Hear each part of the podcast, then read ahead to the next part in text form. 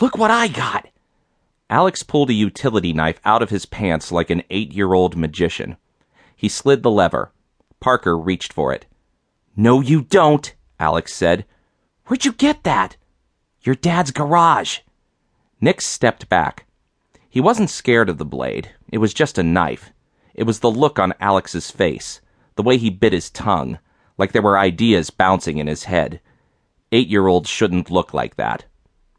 Parker's dad was on the far side of the pool with the rest of the adults, drinking out of fancy glasses and laughing super loud. Fifteen minutes ago, they were sitting around singing Happy Birthday to Parker. The kids ate cake, the adults did too. Then the clown showed up, and the adults went to the far side with tall bottles. There was a hot tub over there. The kids followed the clown. The guy told corny jokes and tied balloons said he could make any animal on the North American continent as long as it looked like a wiener dog. He smelled like exhaust fumes. Parker, Alex, and Nix ditched the clown when the adults popped the tall bottles. Don't worry. Alex slid the blade back and shoved it in his pants. It's just a stupid knife. No one will know. What if my dad finds out? He'll know you were in his tools. You want your present or not? Parker held a box at his side. It was a paintball gun. Aunt Maggie bought it for him. It was cheap and crappy, but it was a gun, and it was strapped into the box with plastic ties a rat couldn't chew through. Parker's mom and dad smiled when he opened it, made sure he said thank you to Aunt Maggie, and let him show it off to everyone, but he knew that paintball gun was going back to the store. They told Aunt Maggie not to buy him one. They warned her. Aunt Maggie never listened. Let's just get scissors, Parker said.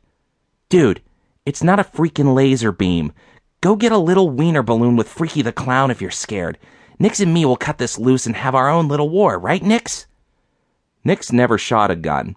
He carved a bar of soap with a Swiss Army knife and shot an arrow at a bale of straw, but he never pulled a trigger. Unless squirt guns count. They don't. Parker looked across the pool. Not one adult was looking. Once those bottles got popped, they could do anything they wanted. What are you doing? Jennifer stepped up. Nothing, Parker said. This is a boys' meeting. Go away. Parker walked quickly around a hedge of azaleas and ducked behind a sweet smelling gardenia. He laid the box on a bed of leaves. The gun was ready to be cut loose, ready to lock and load. Alex unveiled the knife. As the razor grew, so did the grin. New and sharp and pointy. Here. Parker held up his hand. Give it. I'll do it. It's my present. I'll do it. Yeah, I went and got it, so I'll do it. Nix looked through a gap in the bushes. He shook the blond hair from his eyes. He was the only boy at the party with hair that long. His sister didn't have time to cut it. That's what she told people. No one argued. When your family had gone through all the things Nix and Callie Richards had been through, you cut some slack. Long hair on a boy, no big deal. One of the adults in the hot tub said something really, really funny. They were goofing on the clown. Nix's sister wasn't near the hot tub. She was with some of the moms, holding her baby like she was made of glass. Callie cut her hair super short after she had Avery. Said she wanted to remember the day this little angel came into the world.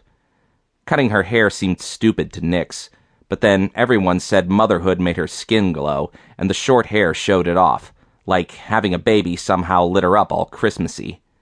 People said she was beautiful. His friends said she was hot. He couldn't see it. She was his sister. Nix, get down here, Alex sort of whispered. We need you to hold this. Nix dropped on his knees. Alex was sawing at the plastic bands, and Parker was complaining that he was scratching the barrel. Alex pushed his red hair back.